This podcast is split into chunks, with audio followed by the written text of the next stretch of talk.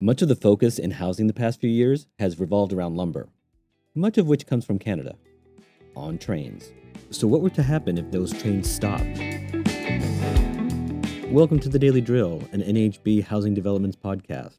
I'm Paul Lopez, Senior Vice President at the National Association of Home Builders, and today is Thursday, September 15th.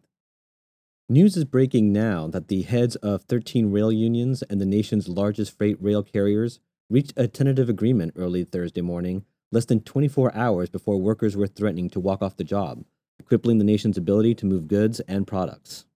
A Labor Department statement claims this comes after 20 consecutive hours of negotiations at the Department of Labor with the rail companies and union negotiators. Now, whether workers from the respective labor organizations ratify the compromise, that remains to be seen.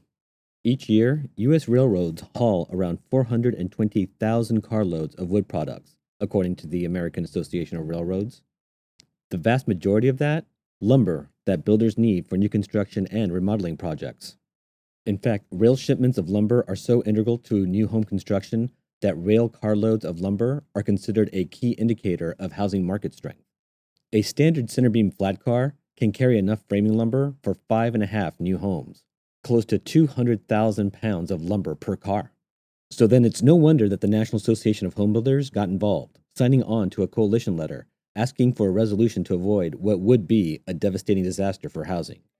Yeah, it's not like housing doesn't have enough other issues to deal with right now. That's it for today. I'll be back again tomorrow. And if you're enjoying our podcast, please be sure to subscribe. I'm Paul Lopez. Thanks for listening.